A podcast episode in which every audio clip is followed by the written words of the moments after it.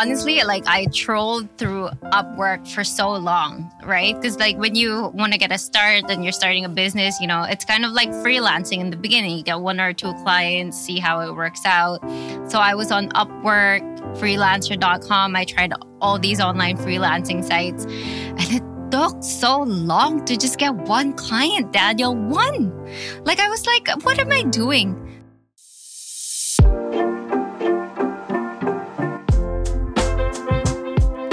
Hi, everyone, and welcome to episode number 58 of the Immigrants Life podcast, where we share stories of people who left their country to chase a better life.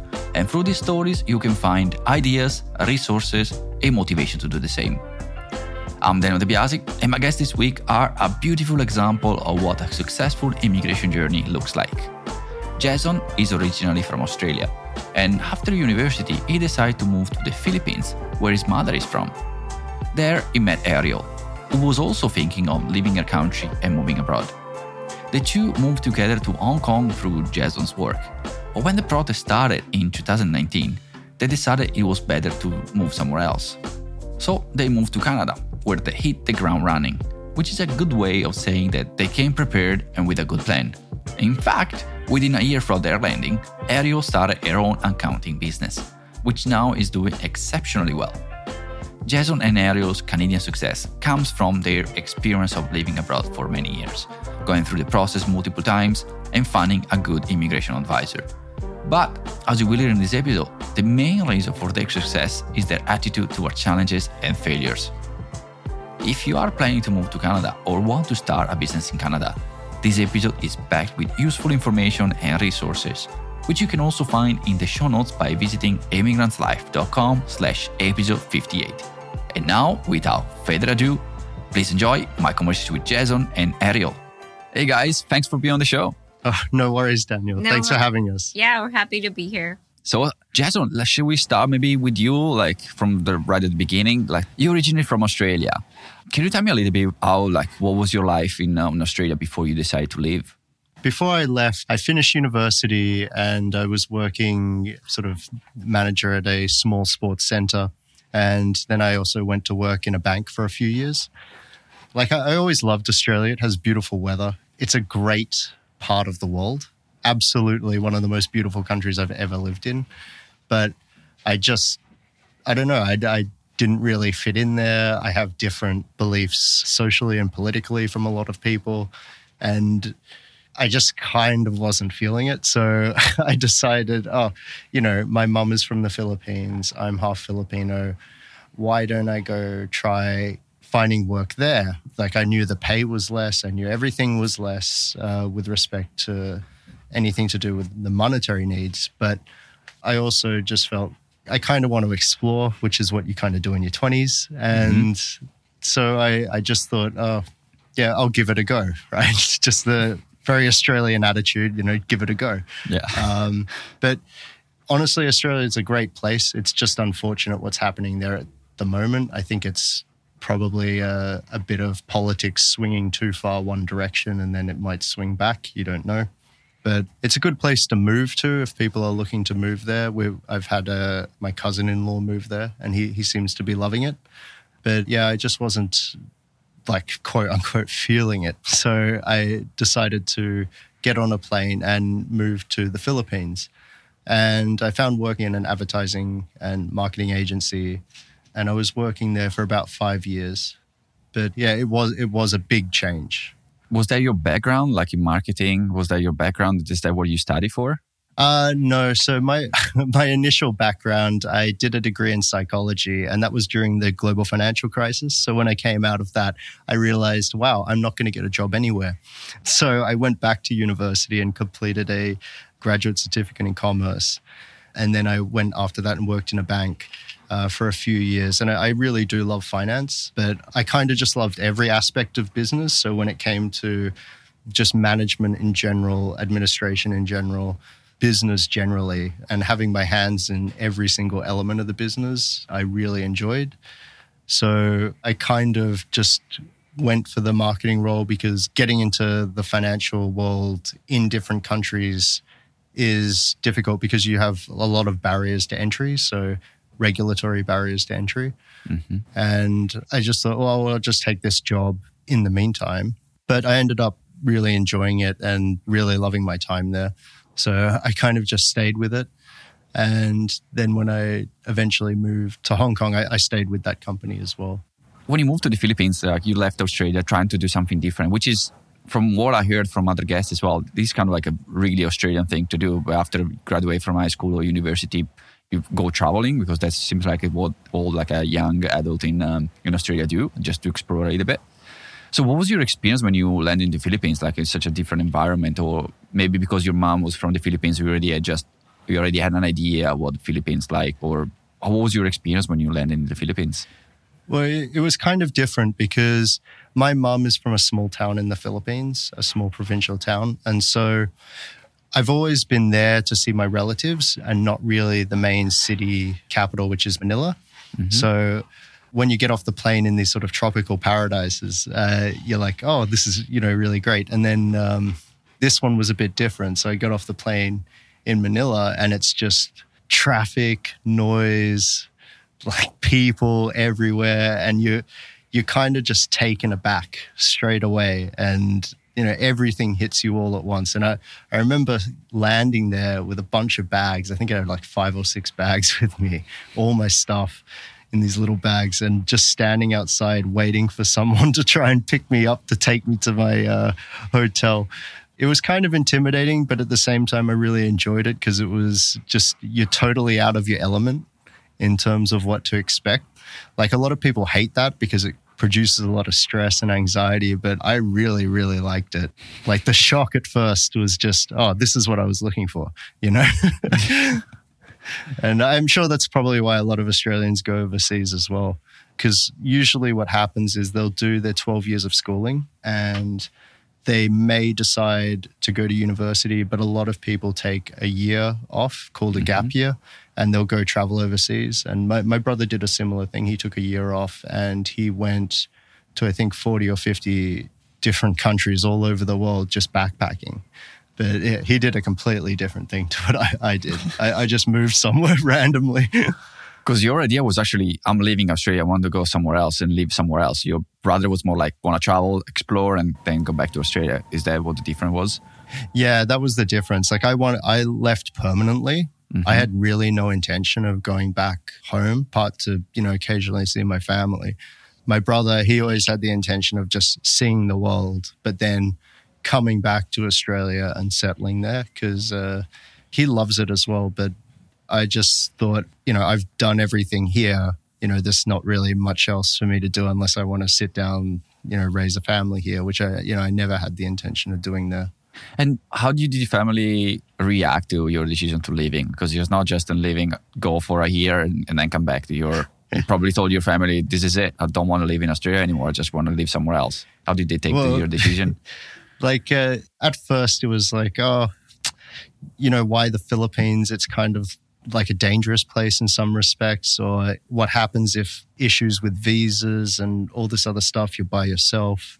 But my dad kind of understood it because he like he loves Australia, but he hates the politics of what goes on there. So mm-hmm. he kind of understood why I would want to leave because the changing landscape was not aligning with how we perceive the world to operate. And um, he was kind of okay with it. My mom's always been a bit of a free spirit, just do what makes you happy. And so this made me happy, and that's what I did.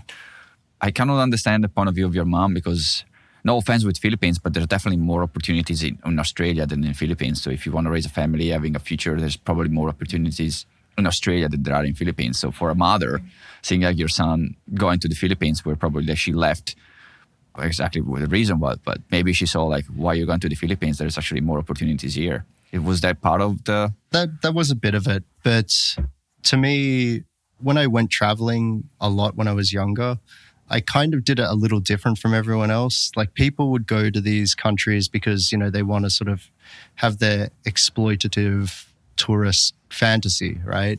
And when I'd go visit places, like the what really interested me was what are the systems like? So what is the system like in the Philippines? Well, it's a republic.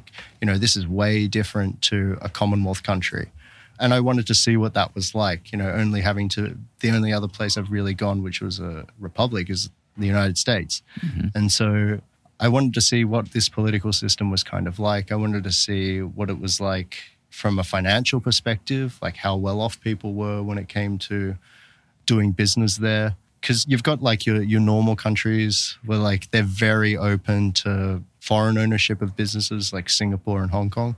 But then you've got like a country like the Philippines, which is a bit more protectionist. And I, I just really wanted to look at what a system like that was like. And this is not how people usually travel. So it's like probably very weird for people to hear. But that's kind of the interest that lay ahead for me instead of the whole, oh, well, it might be easier to find a job. It might be easy to do this. And I don't know. I just didn't really want to take the easy path. it made life more difficult for myself. How long were you in the Philippines for? I stayed there till 2017. So I, I left in about 2011 and I went to Japan for quite a while. But then I, I moved really to the Philippines from 2011 till 2017. And then we moved after that. So it was a good five to seven years on and off. And that's probably where you met Ariel, right? Yeah, that's correct. I was at a work function. Honestly, I was supposed to go to this work function and it was a typhoon at the time. So I thought, oh, you could really just blow this off because when it comes to a typhoon, everyone, it's like the, you can't argue with excuse because if you get caught in the typhoon, you're pretty much stuck where you got caught. So I thought, oh, I'll blow this off. But then at the last minute, I got changed and I went and I was just randomly sitting there. And one of the work colleagues had brought Ariel into our event. And it was purely as a person to fill the seats because everyone else had actually blown off the event because of the typhoon. And so we just started talking and we just had so much in common that even on the first night that we met, I ended up having a conversation with her mum on the telephone. Her mum asking if I was going to marry her. I mean that that was one of the culture shocks to me, you know, from the Philippines. Whereas, like in the West, you'd never ask or even bring up that conversation, or even be speaking to the parents the first time you're just having a meeting someone, right? but like in that event, yeah, I ended up having to speak to her mum about marriage. so On yeah, a bit, night, yeah. a bit of a change. Yeah, a bit of a change. And Ariel, what were you doing in the Philippines when you guys met? Oh, I was actually working in the event place. I was working in HR in that place. And again, because of the typhoon, I wasn't able to get a cab and go home. So I had to stay just in the work venue and I decided to just like eat dinner. And I had a book with me at that time. And I saw his work colleague, and his work colleague said, uh, there's free food. So I was like, oh, you say that to a Filipino, I'm coming, like wherever this, this event is. So I ended up going to the event for the free food and we were sat in the table right across each other. We were sat at the same table. And yeah, that was it. Like we met and we started talking and we talked all night until we could get cabs to go home because when we were at the event, you know, after it was over, everyone was trying to get a cab. So it was like next to impossible. So we just had to wait for our turn. I think it was 4 a.m. we left or something like that. Yeah, we, we ended up Yeah. going to the bar and just Yeah. sitting there talking for hours and Yeah. hours and hours. And I couldn't believe it when I looked at my watch. I think, yeah, it was about 4 a.m. And I'm like, I have to take you home. This is Yeah. unbelievable. Not acceptable. Yeah. So you guys met because of the bad weather. Yes. Yeah, pretty much. And it's why we, when it rains, we, we actually really like it because we usually just sit together and read a book and that kind of thing. So it's a bit of reminiscence. and Ariel, you are originally from Philippines. You were born in the Philippines. Yes. Was your in your radar to leave the Philippines before you met Jason? Actually, yes, because I had a lot of cousins around my age that left the Philippines. So a lot of them went and worked in Dubai, London, things like that. So, you know, I would see their pictures on Instagram and Facebook, and I'm like, I want to do that too. I want to do that too. Like, I want to travel like them and things like that. And my cousins, they were working for Emirates. So you can just imagine the flights are free. So they would just travel wherever and it seemed like a great adventure. And I've always wanted to do it. Um, it's just that I didn't exactly figure out like, okay, where should I go? I didn't really make a plan. But I met Jason and then we decided that we wanted to move to Hong Kong together and that's how it started but it was definitely on my radar i think actually it's on a lot of people's radars in the philippines because we have i think 10% of our population actually lives abroad for work they're called overseas filipino workers so mm-hmm. a lot of people are very used to you know studying in the philippines graduating university and like getting a job in a different country but that's not very Filipino of you. You need to abbreviate it. OFW. Yes, OFWs. yes, overseas Filipino workers. Yeah. When you moved to Hong Kong, was that the first time you left the Philippines and you went to a different country, or you traveled before outside of the Philippines? No, I've traveled before outside of the Philippines. We traveled a lot when I was younger and less so when when I started going to school and university just because you know you didn't have time but I remember I went back and forth a lot to Hong Kong just because my family had kind of a business relationship there. So even when we were living in Hong Kong, I would have a family member constantly in Hong Kong, probably once a month. I would see my aunts, and like depending on the aunt, whoever comes that month, I would see them all the time. Sometimes they would just text me, "Hey, I'm here," and I was just like, "You didn't even tell me you were coming."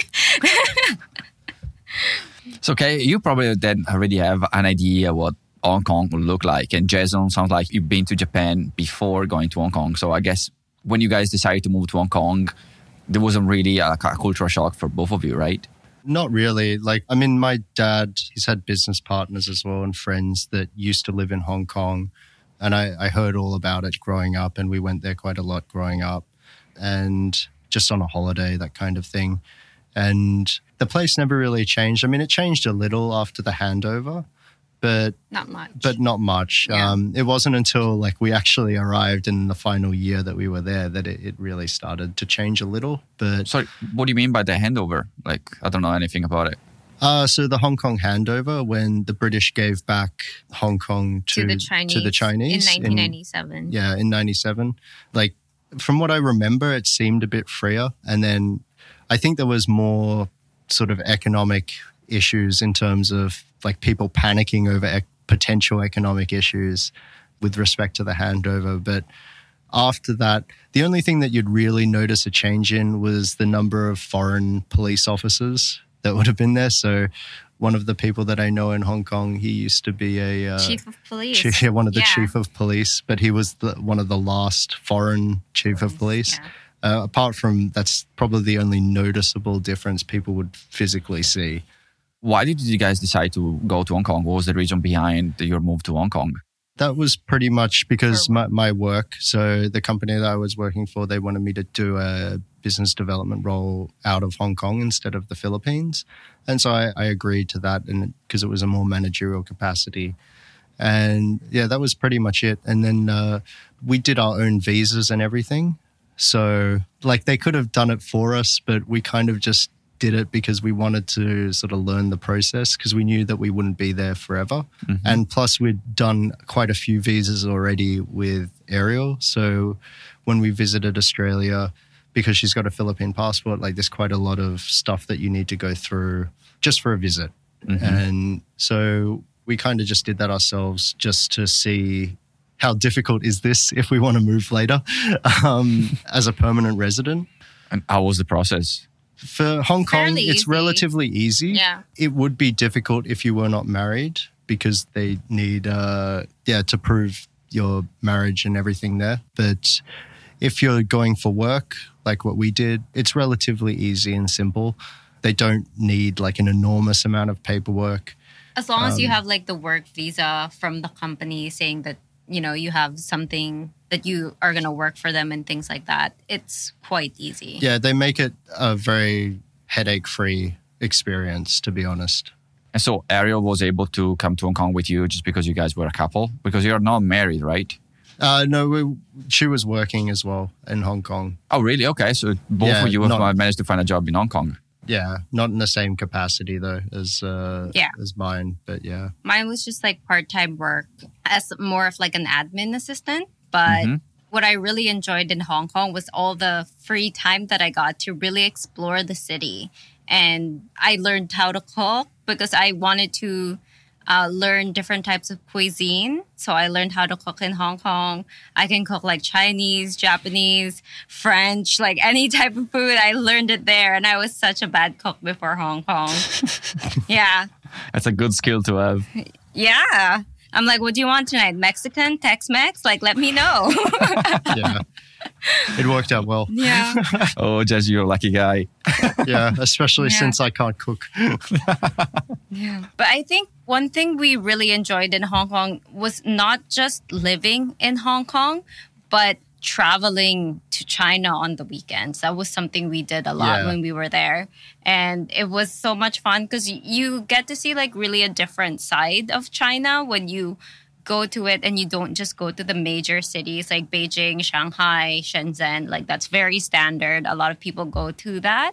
But we went to the place in China, Gwendolyn. Guilin, where they shot part of Star Wars, remember? And part of Avatar, the Hallelujah Mountains. Like we mm-hmm. we went to like places less traveled and really got to experience the culture. And honestly, the Chinese people are very like warm. Like people would invite us into their house and feed us, like just random people. Yeah, that that was actually really cool. You know, Yeah. you you walk around and there.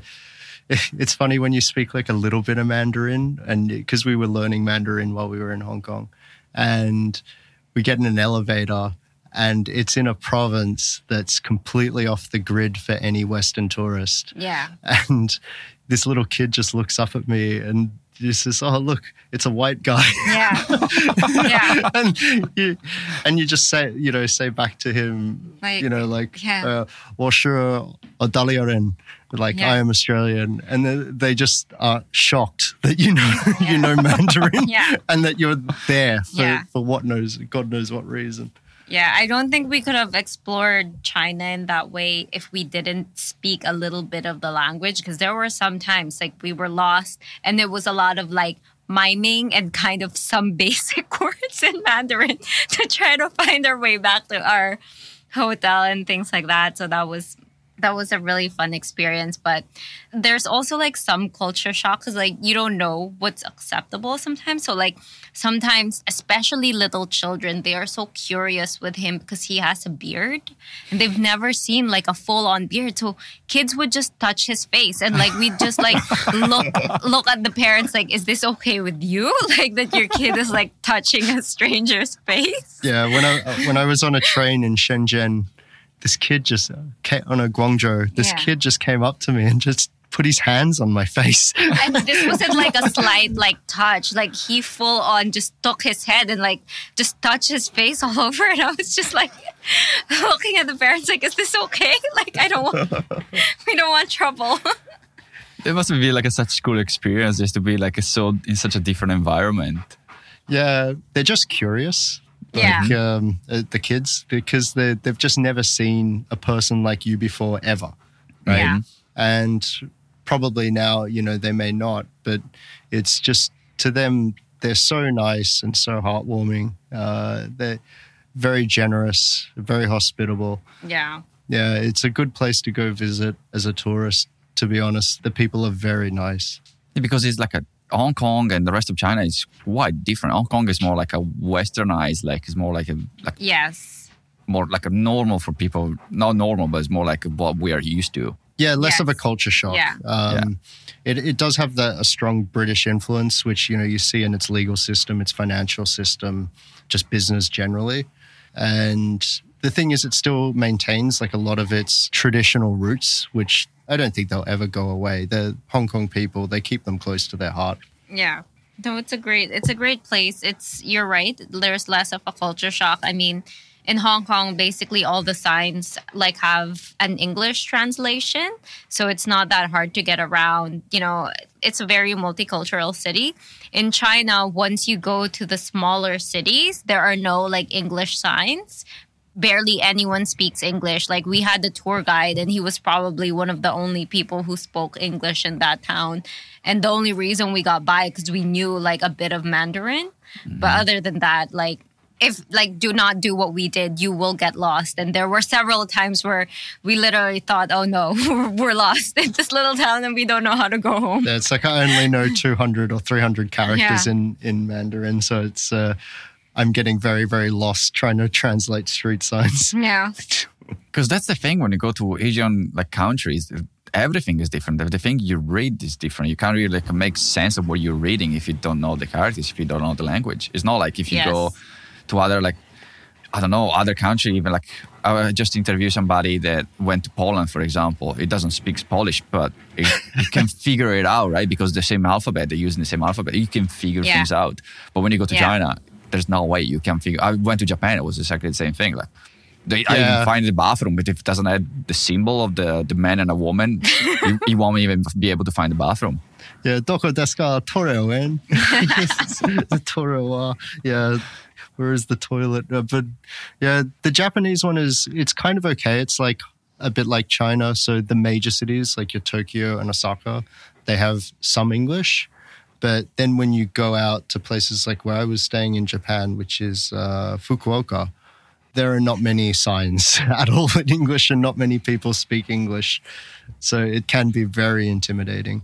Oh, absolutely. yeah. We also stayed in England actually for a couple of months. We lived in London, just trying to see if we would it would be a good fit. At that time, we were deciding between uh, Hong Kong and the UK. And we decided to go with Hong Kong because it wasn't just for his work. He had like he had the option to either be in Hong Kong or be in England for his work, and we decided to stay with Hong Kong because it was we really liked the place. Yeah, it was also still honestly, it's still close to home. Yeah, uh, to the quote Philippines. unquote in the Philippines because it's uh, about two hours plane ride away. Yeah. But when it comes down to the plane ride, right, this is two hours versus three hours driving to get to her family's house from our apartment in, in Manila. So, Yeah. and the funniest thing about it is, you know, you're several hundred kilometers away in Hong Kong, but we're literally 15 kilometers away in the Philippines and it would take a longer period of time. Even from Australia, if you want to go to Australia, it's much closer from China to go to Hong Kong to go to Australia than actually going from London to Australia, right? Oh, yeah, by, that's by true. far. But honestly, like Australia, we we went there to visit his family. We were five hours into the plane ride, and then I hear this thing saying, "We are now leaving Australian airspace." I'm like, I thought I thought we left five hours ago. I was like, why are we still in Australia? Yeah, it's a big place. It's a continent. Yes, it is. Yes, it is. Yeah. And how long have you guys stayed in, uh, in Hong Kong?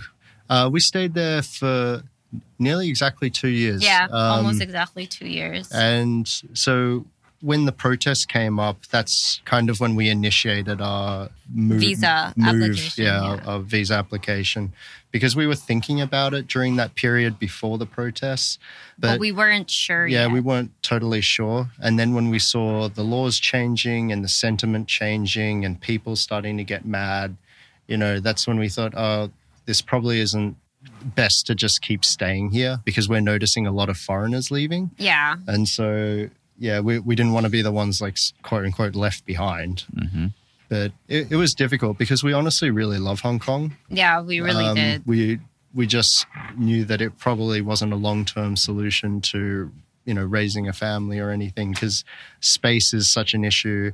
The cost Oh, yeah. cost of living when it comes to having an apartment or anything like that is high, um, so high that it's just Yeah. crazy for some people. like honestly coming from hong kong to toronto we are probably the only people you'd hear oh wow rent here is cheap because of because of how much we had to pay in hong kong Yeah. for the tiny apartment we had So even like a buy a property in Hong Kong would be almost impossible.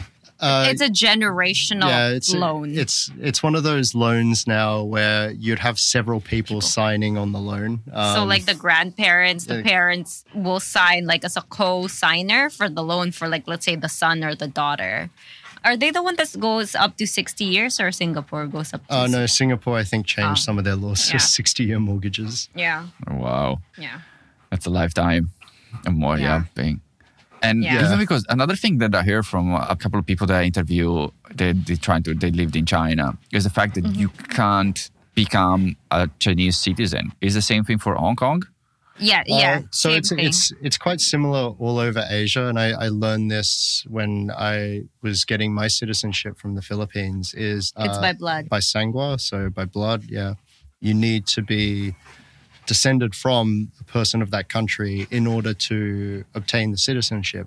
So luckily, because my mum is Filipino, I can have a Philippine citizenship.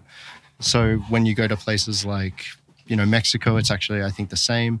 But then you've got situations where it's like Canada or Britain, and that's deemed your citizenship can be deemed on naturalization. So how long you stay in that country uh, Yeah. over a period of time. I think in Hong Kong, like the highest level you can go is just permanent resident. You can't be a, a Yeah. citizen. So, like us, we were on a residency card, which is basically like a catch all card for like if you're working there, if you're a student, whatever, everyone's a resident. And then you have to stay seven years to become a permanent resident. And then that's all you can do. You can't be a citizen there. Yeah, that's what I heard. Yeah. I can hear like a noise in the background. Is it the dog or? Yeah, that's yeah. dog. Sorry. It's our Oh, okay. dog. No, no, all right. I can hear. He's just breathing so Yeah, hard. Bane is Yeah. breathing very hard. Yeah. it's a bit hot. Sorry, I feel like we're going on a tangent here. we're No, no, not no, no, sticking I- to your questions. No, no, no, no. That's actually what I like about it. Like going on a tangent, like talking about like that you can't really become a Chinese citizen. It could be helpful for people that maybe are thinking to move to China. That you can't really build a life in China. You're like always being No. a guest. You have to. I think there was another story that I read for like a this businessman that stayed in China for like 20 years, built like a multiple company in China, and Yeah. and it got to the point where it, it left. It's like can't stay in here. Like every, every time I have to renew my visa. And uh, after all I've done for the country, I still not being able to be a citizen. I just left and went back to England. That's correct. You, there's another guy who has a similar. He has a show on um, YouTube called Serpent ZA. He's one of those people. He lived in China for about I think 15 or 20 years. I'm not sure now, but um, he married a local Chinese girl. But he'd constantly every year need to redo his. Uh, Marriage his visa. papers, Yeah. yeah, and it's just it becomes very difficult for a lot of people. Do you remember his name? It's Mark Kitto. Winston. No, no, his name is Winston Sterzel, I think. Okay. Eh, you can search him on YouTube. It's Serpent ZA. That's his YouTube handle. He'll come up for sure. And uh, didn't you message him before? Yeah, Yeah. because he, he used to go around Hong Kong at the same time Yeah. that we were living there. So he has a lot of fans in Hong Kong that watch his show. Yeah. no, yeah, no, the guy I was referring to is Mark Kitto. I don't know if you ever heard of him. No. No, no, but um, his story sounds very similar to a lot of other stories I've heard where they, it's just a constant, never-ending visa battle that you'll never win. Yeah, As it goes on uh, for as long as you live there. I mean, you want to make a good life in another country, right? That's why you moved there. And it's, I think that's hard for people because they, you know, you want some stability knowing that you're building a life here or you're building a business here and that they just can't, you know, kick you out or take that away from you. But what if, like, just next year they decide not to renew your visa for whatever reason? You know, like, what position are you put in at that point? So that's something people really have to think about. Like, it's not just China, but like Japan, the Philippines, you can't be citizen. So are you okay with just being a permanent resident? That's something people will really have to think about. If the point is to migrate to another country and build a life there, that's really a big consideration that you should take into account before making a major decision in your life. And yeah, you also need to sort of weigh up the risks. So you can meet a girl or you meet a guy there, they're citizens, you know, you'll have a marriage visa, your kids will have citizenship there, but you never will, mm-hmm. right? That can be a- pretty intimidating to a lot of people that are probably a bit older and thinking about without the excitement of a new relationship where what happens in the situation where you know she or he doesn't like me anymore right? Do i get to see my kids? Do i get to stay there? I mean that's mm-hmm. that's one of those situations where you know you don't really want to be thinking about it you know when it happens. You know No, yeah, no, I, I agree. It's like for me, the metaphor I, I like to think is like building a house of cards that you, you can build as tall as you want, but if it's so unstable that if something changes, as you said, they don't renew your visa, everything collapses. You have to start all over in another country. Yeah. And you don't want to be put in that situation. You put in all this effort just to get there. You know, you don't want to be, you don't want to just leave. Exactly. No, it's not just like I mean, you build a life, like making friends, you're building a house, maybe you buy a house, buy property, business, whatever. Yeah. You build a new life. And it's so like, I don't know, I, I couldn't do that. I couldn't do yeah. that. Yeah, it's yeah. it's too much risk for me to carry. yeah. mm-hmm. I totally get it. Yeah. One thing people should also know about living in a place like Hong Kong, since people get sent there a lot for their work, right?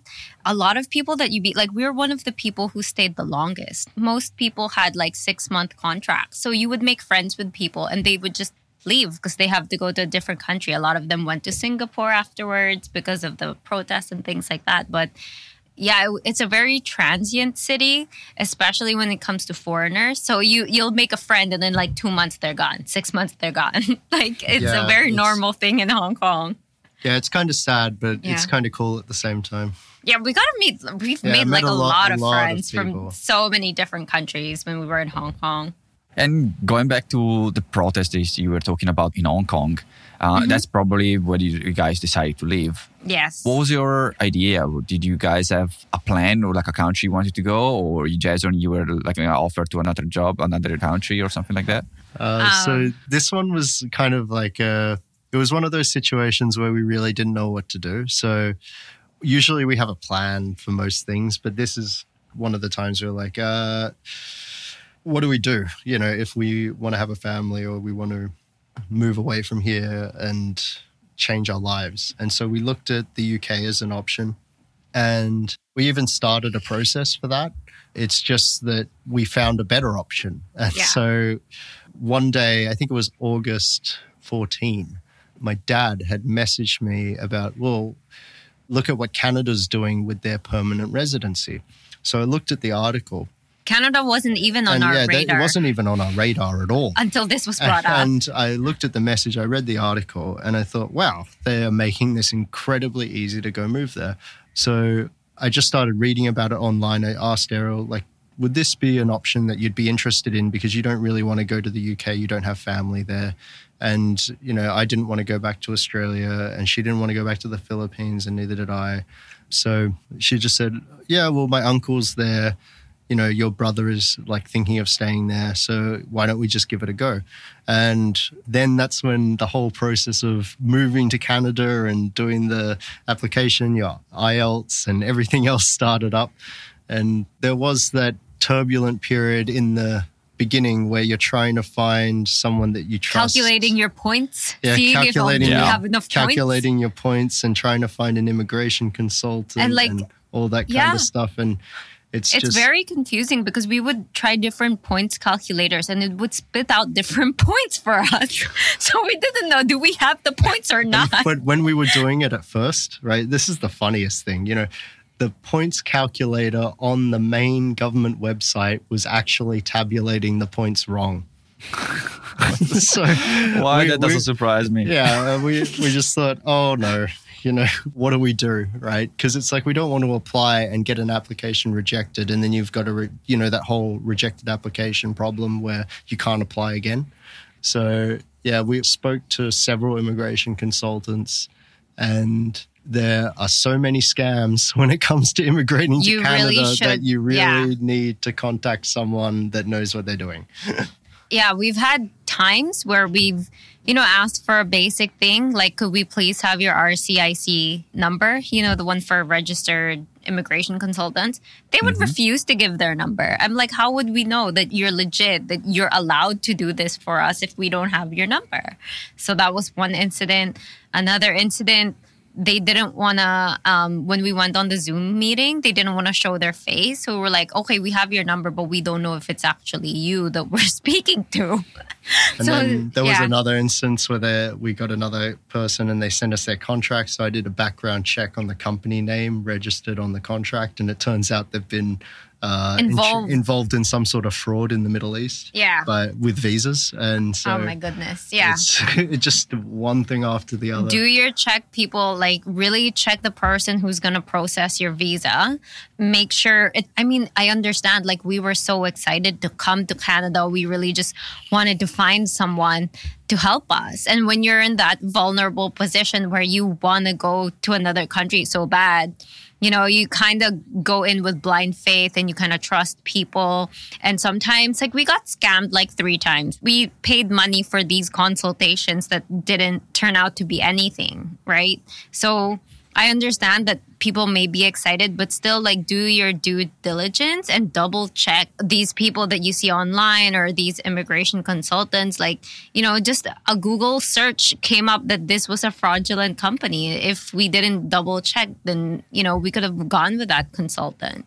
And that can mess up not just losing money and time, making it mess up your application, maybe it, because it get rejected. Maybe you, then you won't be able to do another application because then you go on the blacklist or something, right? That's the risk. Yeah, Yes. you get you do get put on a blacklist in Canada if you're found doing like weirdo, fraudulent, made up applications. And um, I mean, one of the worst things you could do, which we were doing in the beginning, was looking on forums to you know what does this mean that they're asking for? What does this mean? You know, and we thought, oh, okay, you know, just check forums like people usually do to find a solution.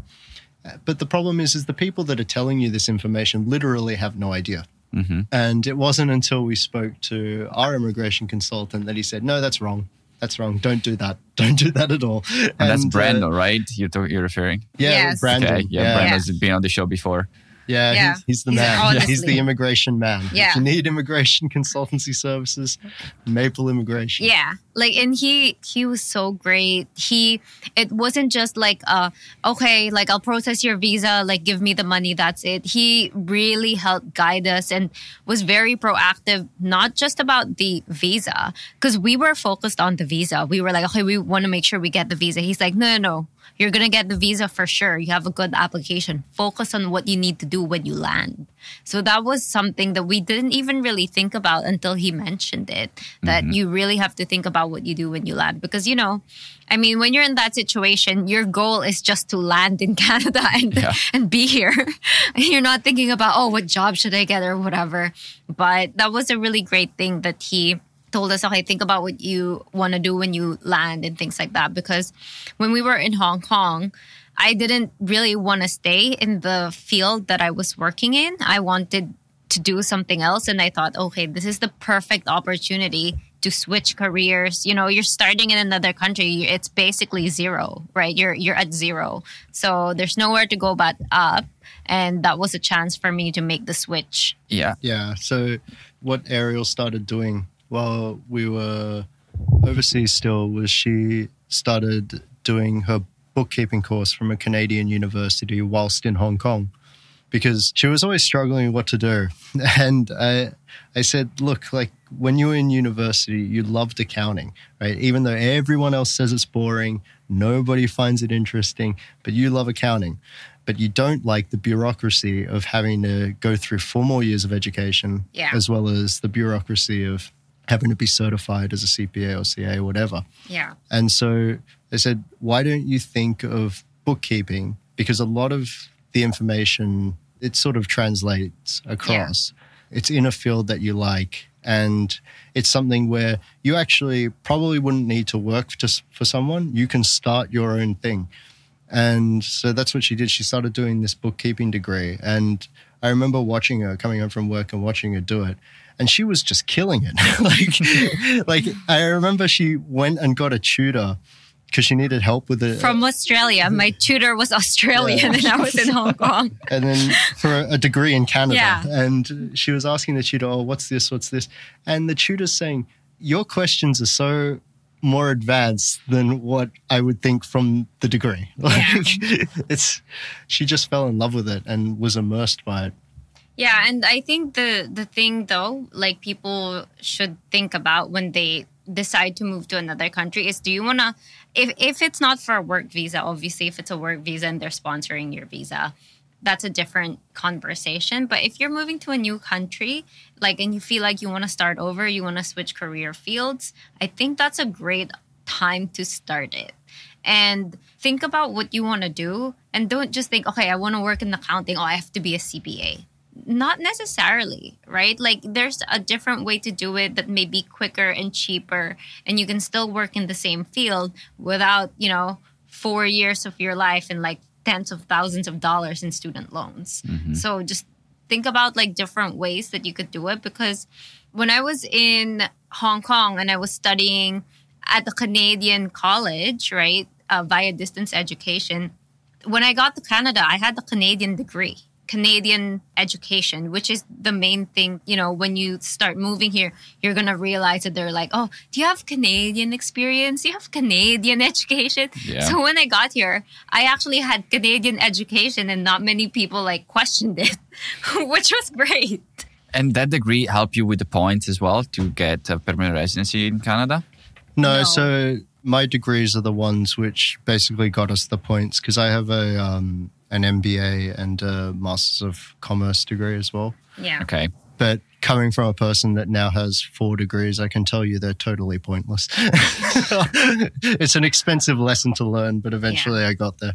my bachelor's degree from the Philippines, and it's a very well respected university. I didn't really do anything with it because I worked in the BPO call center industry in the Philippines after I graduated. I was basically training people on how to speak English. So my degree was useless for that. And then after that, when I switched to bookkeeping. So, I mean, it's nice that it's there that you can say you have a bachelor's, but I really don't think, I mean, it helped with the points that I had a bachelor's degree as well. But in terms of like being here in Canada now, it's useless. We don't use it at all for our business or our careers here. Yeah, it's more of a thing that you put on the bottom of an email signature. yeah.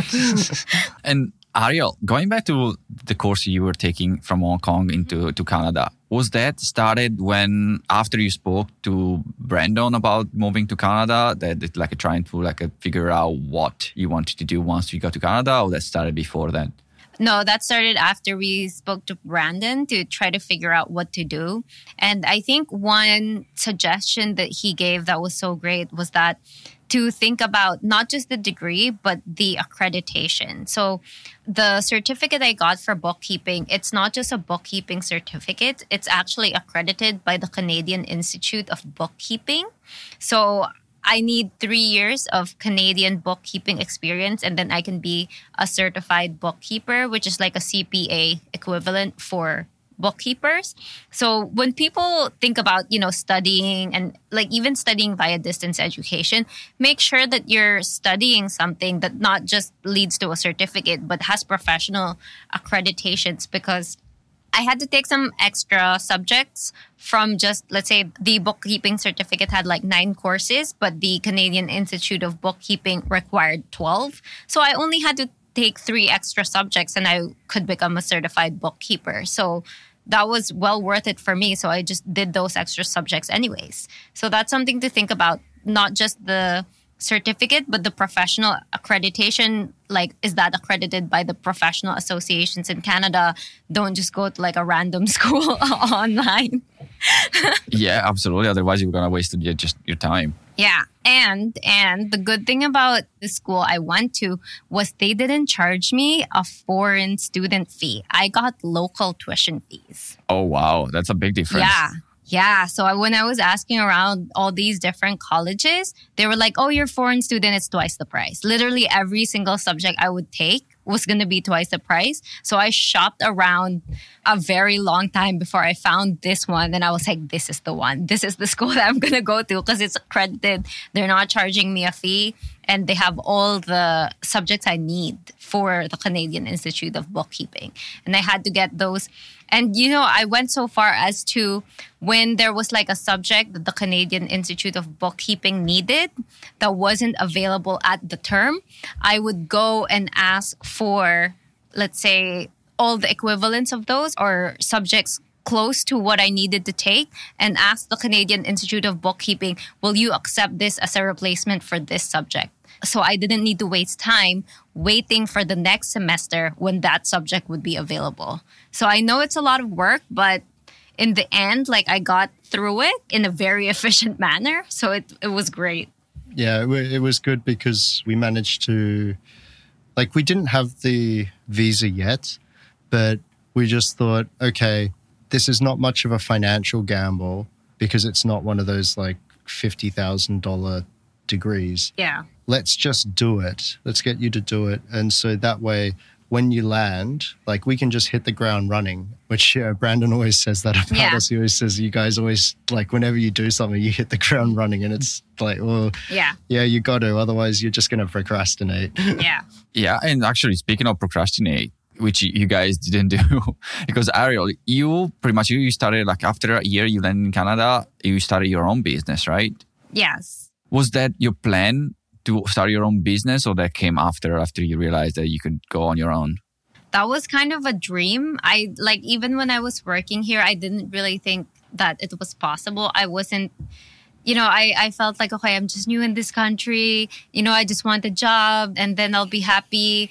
And then COVID happened. So I, I already had a job during COVID, but that I think really put things into perspective because now people are like, no, don't go into work, just work online, right? Mm-hmm. So I said, oh, okay, sure. So I was working online and then I realized if I can work from home, I can start a business from home.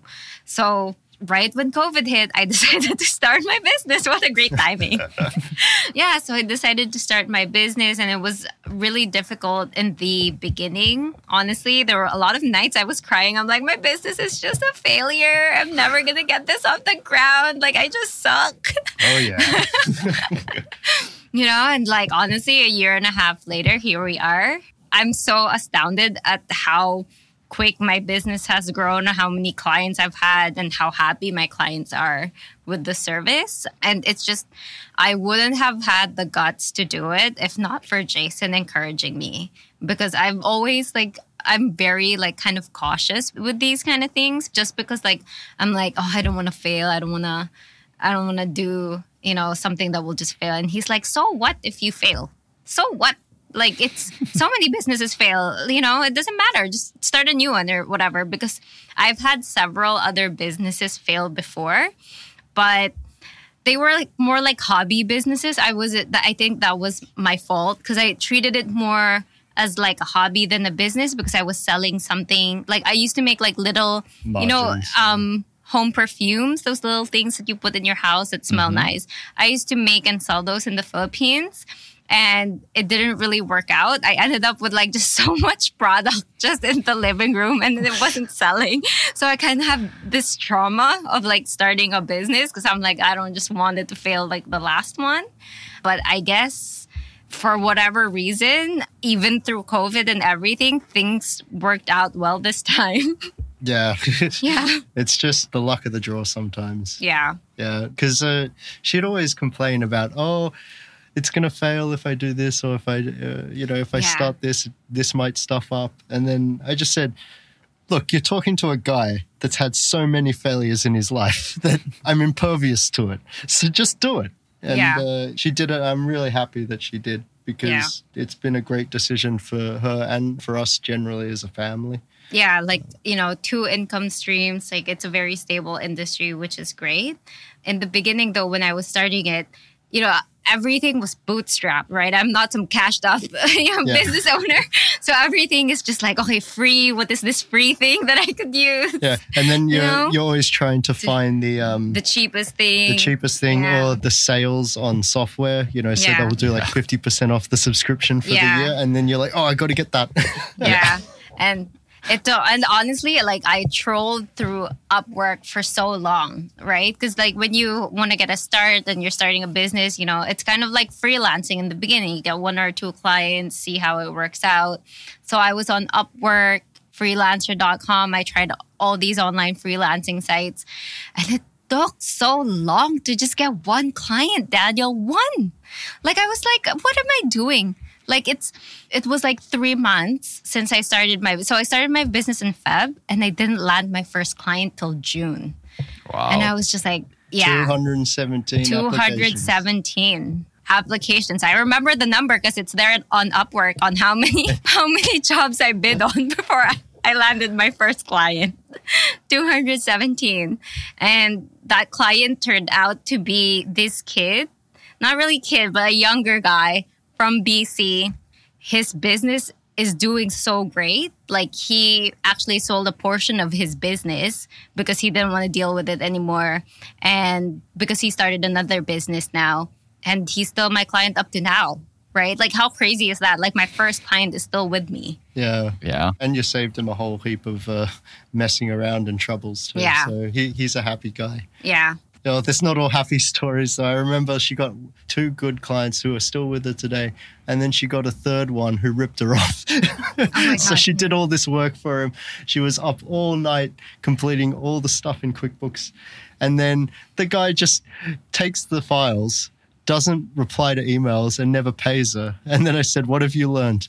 Don't give them the files until they they pay." pay you the money." I know. Because, you know, like I was like, obviously, like kind of very trusting. So I was like, oh, here you go. Here's all the work. It's done. And then just no replies. I'm like, excuse me, are you going to pay me? like, what, what happened? um, yeah. So that's the thing with like, you know, be trusting, but also cover yourself. Like, make sure that you are covered. Ask for a deposit or something before you start the work. Don't be like me. Like, be, be smarter than me. Yeah, that's that's what you need when you start anyway. Like you need like you have to go through some like mistakes or some failures in a, in a way before we can actually yeah. That's where you learn from, right? It's not just from the good thing, it's from the bad thing that you, you, most of the time you learn from. Yeah, it's the bad things that actually make you a better business owner and mm-hmm. how you handle them. Totally. It's not just Yeah. it's not just oh landing new clients or whatever. It's it's not just that. Like business is not all about sales. It's also about, you know, relationship and strategy and like how you could differentiate yourself from other people in your industry and things like that. And now your business is doing so well that Jason, you pretty much you quit your job to help Ariel in on, on her business, right? Oh, well, I, I still have my own little advertising company, but yeah, I've pretty much sidelined most of that to help with Ariel's business as well. So I've done uh, updating a website as well as now I'm offering uh, business planning services as well as uh, Tax filing. tax filing services and tax preparation services.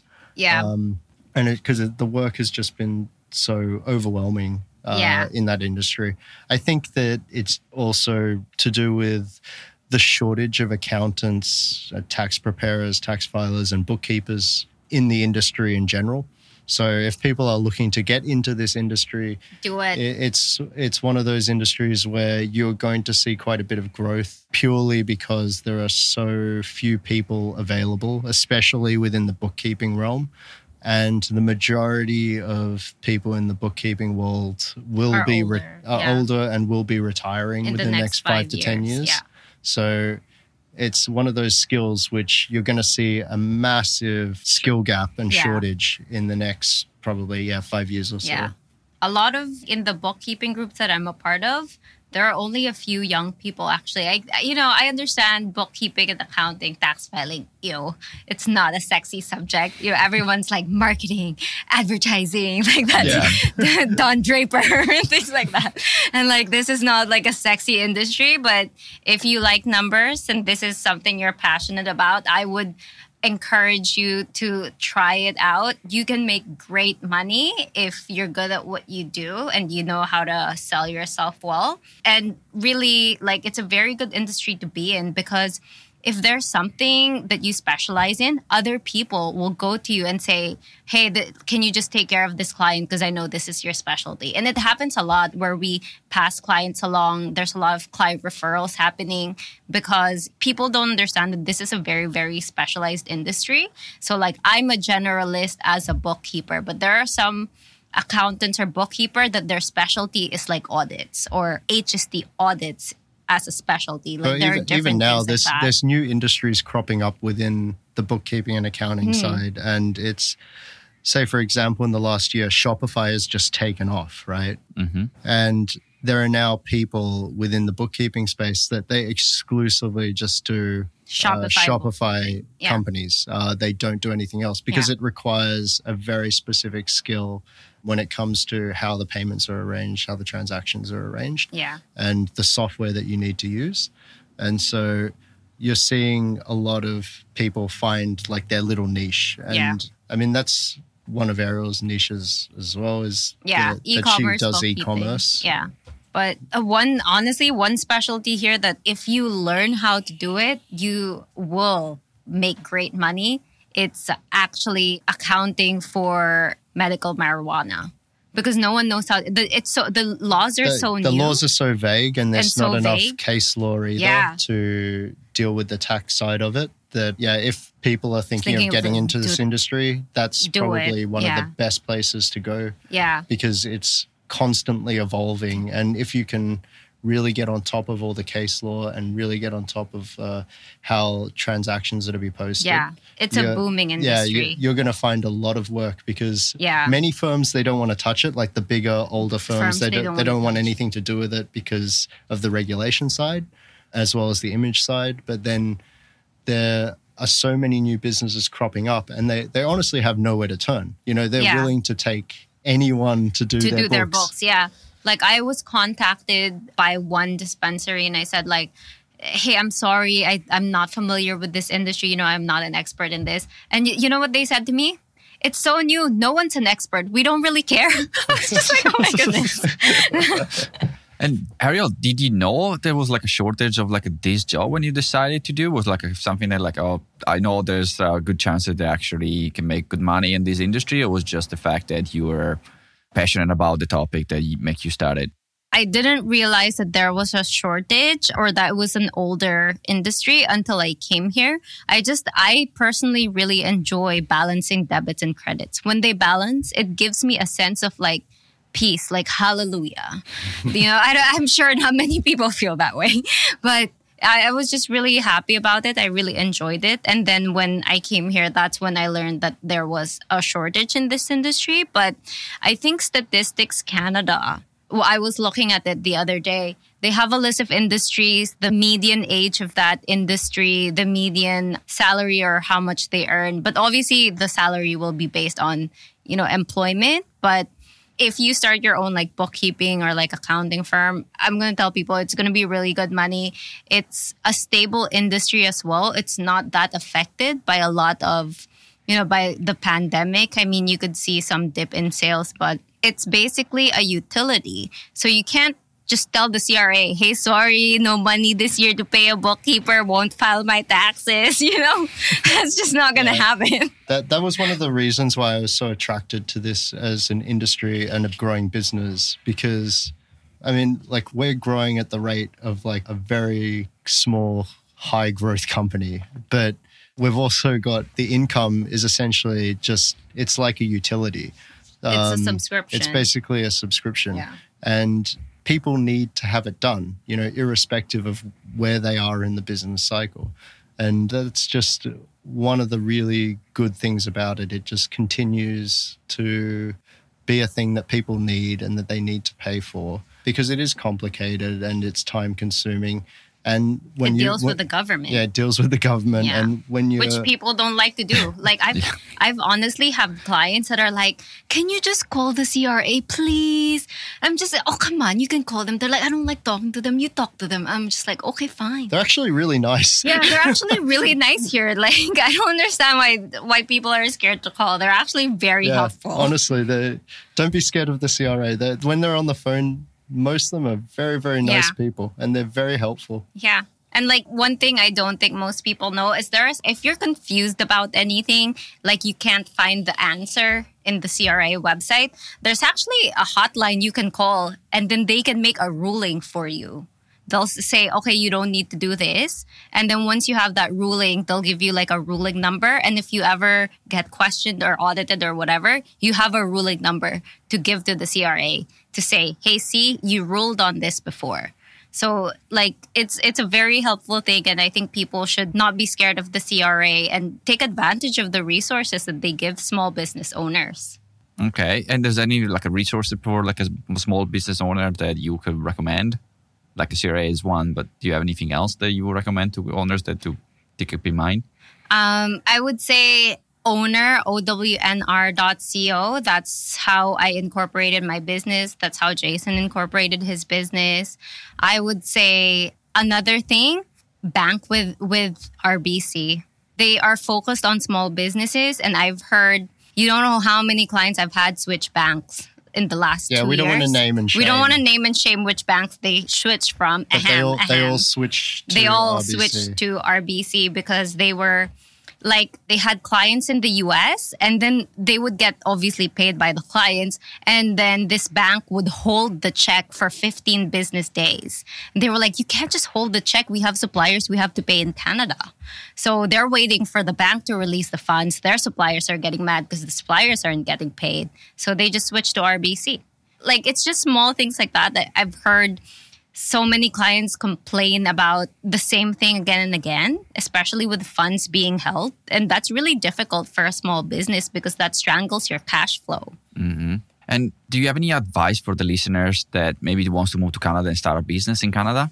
when it comes to moving here, do your due diligence. So make sure your application is 100% correct. Get someone to help you if you need help. Do not try to do free advice on the internet. It will fail. We've seen so many bad situations where people have asked a question on the internet and then been given a terrible answer and they've gone ahead with that and you know we followed it later because you know we were watching all the forums and stuff when we were doing this process and they'd post on there well look i got rejected because i did this when do it com- once, do it right. yeah, do it once, do it right, and find help if you need help. And when it comes to the NOC code, because this will be a, a thing for a lot of Yeah. people, speak to an expert because with the NOC code stuff, you may think you're getting the right NOC code because you're picking it, but honestly, like I was completely wrong on what my NOC code Yeah, was don't when I base was it on thinking the about it. name.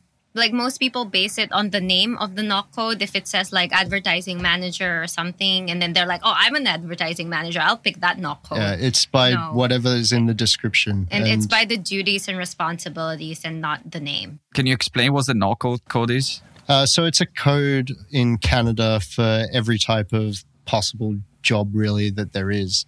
I think they've done it for statistics purposes as well as uh, taxation purposes. But I think the- it's the, called the National Occupation Classification.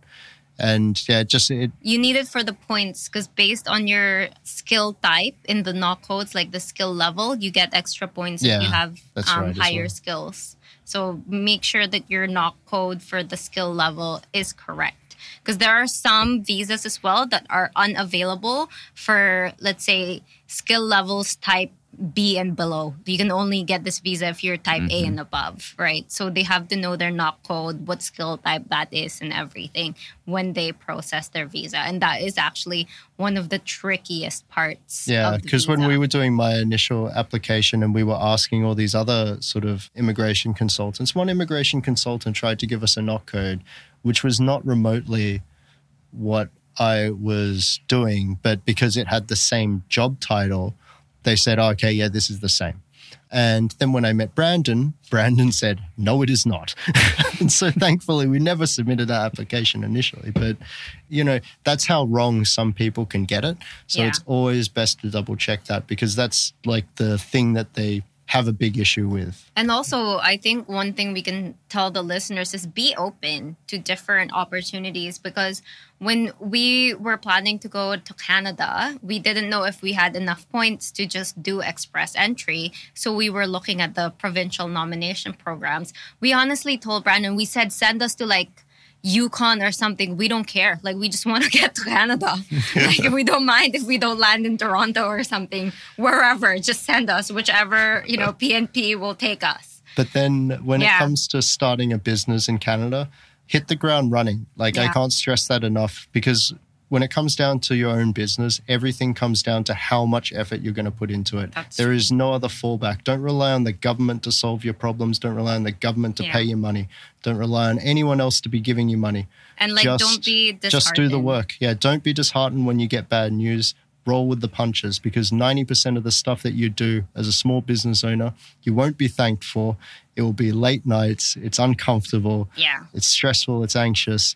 But if you overcome the initial first year, you know, the sky's the limit. You know, Yeah. you But then- don't give up. That's true. Like I, I'm just thinking like if I started with like a minimum wage job here in Canada, like I want to tell people that I started with a minimum wage job. And if you were to see where I started, how much I was earning, and like how good my business is doing now, you would never be able to get that in a year and a half if you were an employee. They would mm-hmm. not give you like a raise that much. So Yeah. like don't be scared to just do it and you know, obviously it's also about working hard, but have some cushion when you start your business. You know, uh, like I understand bootstrapping it, but be prepared to take a few hits in the beginning, you know, a few bad months, you know, a bit of money saved up so that you're not constantly freaking out, taking on clients, you know, that are not good clients because you need the money and things like that. Because I've done that. Let me tell you, that just is a world of heartache. Like I, there were clients I would just like, I'll give the money back. Just like leave me alone, please. Like, you know, But It's uh, a good lesson to learn as well, right? yeah, you, you just have to be resilient when you start your own Yeah. own business. You you can't let the the bad stuff get ahead of you. And when something needs to be done, it's not a nine to five thing. You know, people that want to live a nine to five lifestyle, be an employee. If that's right? what you if want. that's what you want, be an employee. If you don't want a headache at you know 8 p.m. on a Sunday night, be an employee. Yeah. right? that's mm-hmm. what you get paid for. But you have to think of the optionality with that. The optionality is if you're an employee, this is how much you'll earn. This is how much your annual raise will be, and that's it. So you're being paid a set amount of money to do this and nothing else Yeah, and you know that's your limit right so you're basically capping yourself Yeah. When you own your own business yeah you can lose everything like an options contract in uh, Trading. in trading Yeah. but the potential gain is unlimited a lot Yeah. of the time and you know like an options contract 99% of them or 90% of them will expire worthless but the 10% that do actually make it it's going to be very very rewarding for you Yeah. And also business is not about, you know, sales. It's really not about that. It's about problem solving because clients will pay you to solve their problems.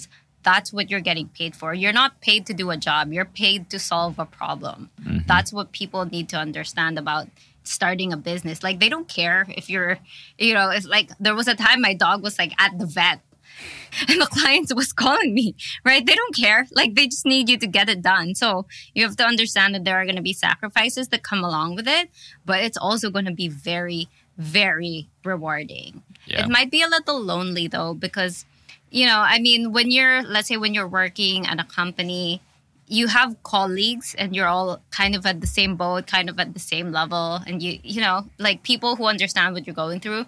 As a small business owner, there's really no like manager to turn to. Like, what do I do in this situation, or how do I deal with this? There's nothing like that. Like, you're on your own, and you have to figure things out yourself. But that's the great part about it. If you're a problem solver and you can figure it out, the market will reward you. Yeah, the, you just need to be industrious and uh, hardworking and have a lot of grit. You know, Yeah. roll with those Push punches, through. push through it.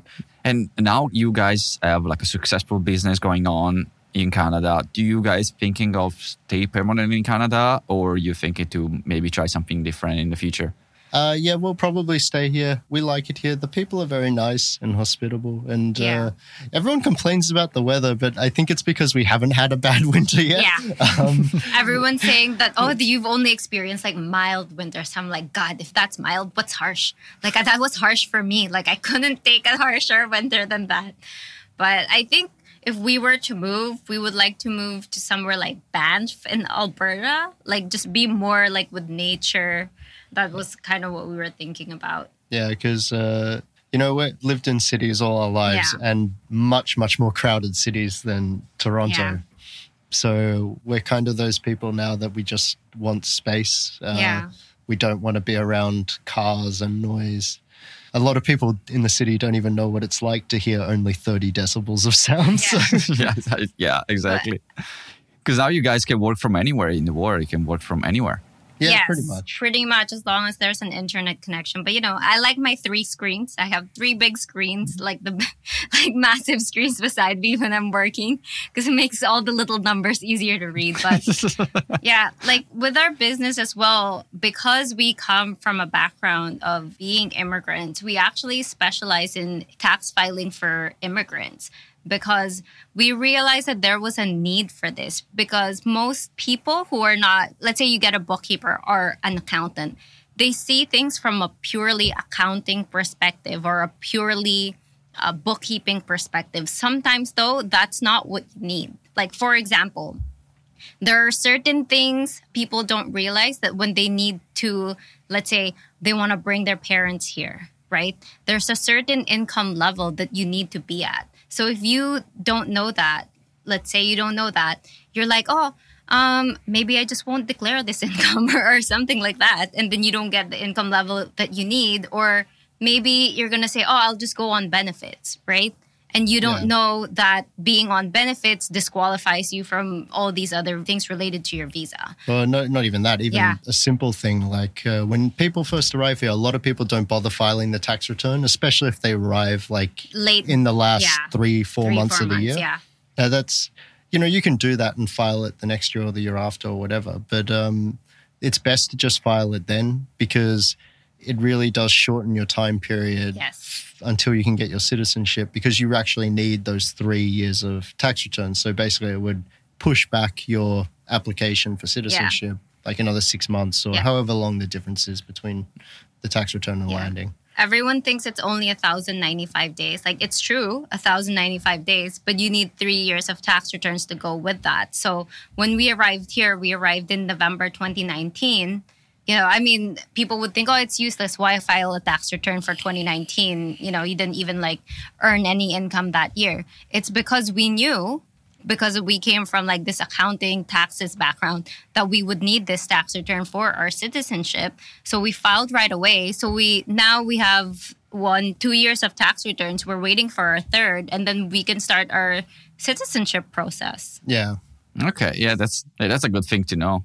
Yeah. So if anyone's looking to immigrate yeah. to Canada, make sure that you get your taxes in order. We're always happy to help yeah. with that. or if you want to bring your parents here, just make sure, you know, like the immigration side is one thing, but make sure that there's nothing like unpaid tax debt because that yeah, that could be well. yeah that could be an issue if you owe tax debt to the government. We actually spoke to Brandon about it, and he's heard of some instances where that caused a major problem. Yeah, it's case by case, but yeah, overall as a probability, it's uh, bad. It's mm-hmm. better to just have it square with the CRA, so there there's nothing, no issues that could come up if you want to bring your parents here or your loved ones here or something. Sweet so thanks for all sharing all those information. Are pretty useful for people that, are, yeah, like me, don't know much about that. um, and now the question I usually ask to my guests is: Do you guys have any regrets about leaving your country?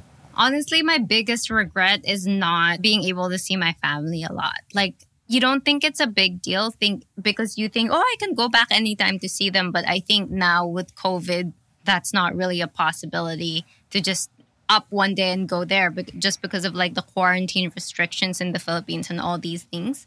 So that's one thing I really regret is not being able to see them. But in terms of everything else, I'm very happy I left because the Philippines is not a country that is known for great business or job opportunities, right? So I always knew that, but I think seeing myself, like knowing Canada and seeing how far I've come here, that's when I really realized that it was a good decision to move here because I don't think I would be in this position in the Philippines, even if I worked just as hard, because it's a different environment there than it is here with starting your business. Like here in Canada, I truly believe that if you just work hard, do the right thing, and provide a great service or product in your business, you can make it. Like you can make it not just like, you know, enough, but like the Canadian dream with, you know, the big house and things like that. You can really get that if you just work hard. Yeah. And I think with me, it's like uh, you just miss the little things. So you miss your family, obviously. You miss, uh, Like the one thing I really miss about Australia is you wake up, and especially where I used to live, where I'm outside the city, it's it's more rural. So you you wake up and you have this big bright blue sky, and it's just a deep blue, like nothing that it's not close to what you see in Canada. It's it's close, but like not perfect, and it's just this perfect weather all the time, right? Yeah. It's just very temperate climate. It's nice, and uh, the smell of the bush in the back, and then sometimes when there's a fire going, you can smell the kindling. Yeah. Yeah, you, it's just those little things. I that- don't miss the kangaroos though. Yeah, Those kangaroos, my goodness, they are strong and they will fight you. To anyone who thinks about moving to Australia, do not go near kangaroos, especially if they have a baby. Oh yeah. Yeah, they're aggressive and they're big. They're not like what you see on TV. They're way bigger in real life. Yeah, I, do- I actually don't miss the um, the worrying about snakes because you know uh, we had dogs and uh, they'd always be wandering around the property, Mm-hmm. and you got to just be real careful that they're not going to get bit by by a snake. by a yeah. snake or anything like that. Uh, the bugs and stuff, the spiders as well. I'm not a big fan of, but you know, the, I, I like the nature, just not the angry bits of nature. Yeah. Yeah. No, I, I totally, I get it. I get it. Even like talking about the blue sky, even I was in New Zealand before moving to Canada. I still remember the blue sky and it was just like something that Yeah, I, you you know, right? That part of the world Yeah. is it's weird. It's just different. it's so blue, even the clouds. It like reminds me of the, you know, the intro of The Simpson. You know, the blue Yeah. sky Yeah. and the white cloud. Is exactly the Yeah. same. Like it's that blue and it's that white. It like looks exactly like a, Yeah. the the Simpson, like the intro. There's something about it. I don't know. It just makes you feel good. Yeah. Yeah, no, yeah, absolutely. I totally agree with you. Sweet. The last question. I almost forgot to ask you the mm-hmm. last question. If the listener relate with you with your story and maybe wants to get in touch with you and know more about your business, or maybe they need help through like a bookkeeping, how people can find you? Uh, well, you can go to our website, which is just fixmybooks.ca. Um, you can type into Google "Fix My Books Canada" and it will come up. Or you, we've got Instagram, Facebook. LinkedIn, LinkedIn, YouTube, and the it's all- YouTube channel is actually a very great way to connect with us because you can watch the videos. They're very specific. I actually have a whole tutorial for new business owners on how to set up their accounting system to make sure that it's set up correctly from the start. And that's all for free. You can watch it on my YouTube channel. And then if there's a specific video that you don't understand or you have questions about, you can just comment down below. I reply to all the comments and really like help people with that. But if you want to email us as well, we're at bookkeeping at fixmybooks.ca and taxes at fixmybooks.ca. If you're interested, we also wrote a, a children's book Yes. during this period as well. Oh, really? Oh, you, did, Yeah. you guys didn't tell me that. Yeah, Yeah, so we we, we started a children's book about our, Our dog, uh, Bane. so it's called Burner Bane. So Yeah. uh, just burnerbane.com or you can type in Google Burner Bane. It's uh, just a book for kids about, you know, positive values, moral values, Yeah. and uh, being helpful. And it's just, yeah, yeah, nice it's on picture book. Amazon. It's it's on the top Yeah. 200, 300 children's 300 in. Canada yeah, top something. 300 in Oh, Canada wow. for children's books, which is great. Yeah. I mean, it's amazing. Yeah, congratulations, guys. I didn't know that. that was, that's cool. Yeah. thanks. Thank you. we gave it. I was like, I was telling him, I'm like, the only people who buy your book are your mother giving it to her friends. like, that's probably the only people who buy our book. I'm lucky I have such an extended Yeah. family. Yeah, exactly. Yeah. That's awesome. Yeah, for the listener, everything as usual, all the links and everything we mentioned will be in the show notes. So go check it out. Oh, thank you very much, guys, for sharing your story and sharing so much knowledge about opening a business and starting in Canada and all of that. It was like was great. I really, really appreciate it. No worries. No Thanks so much. Daniel. Yeah, thanks. And we're honestly we're very happy to share our experience because we understand that not a lot of new immigrants start a business. A lot go into employment and it's nice to be able to share our journey which a lot of people don't go through to maybe encourage other people. If you have been thinking of starting a business, do it now. The only regret you'll have is not starting it sooner. Yeah, that's true. I mean, to add something to what you just said, like for me and my perspective is like depend what country you're moving to. Probably Canada, it's pretty easy to do it, especially if you're coming with a permanent residency. Yeah. some other country is way more easy go to a country and trying to get a PR through a normal job than actually start a business. That's what I learned. Like uh, some country, like in New Zealand, it's so hard to it's not like Canada. You can just move there with a permanent residency unless things has changed. So that's probably most of the time people start as an employee because that's the easiest way to get Oh, citizenship. yeah, get Yeah, that's yeah, true. you're right. But the good thing about Canada, like you, like um, if you're going through the express entry, you get PR right away, and then you can start your own business from day one, like hit the, hit Yes. the right Yeah. ground running, right? But Yeah. most situation, like I couldn't go through the express entry, I didn't have enough points, so I have to go through a different process to get my PR. Yeah, So Yeah. yeah, absolutely, that's a great way, especially right in those days that everything can be done online.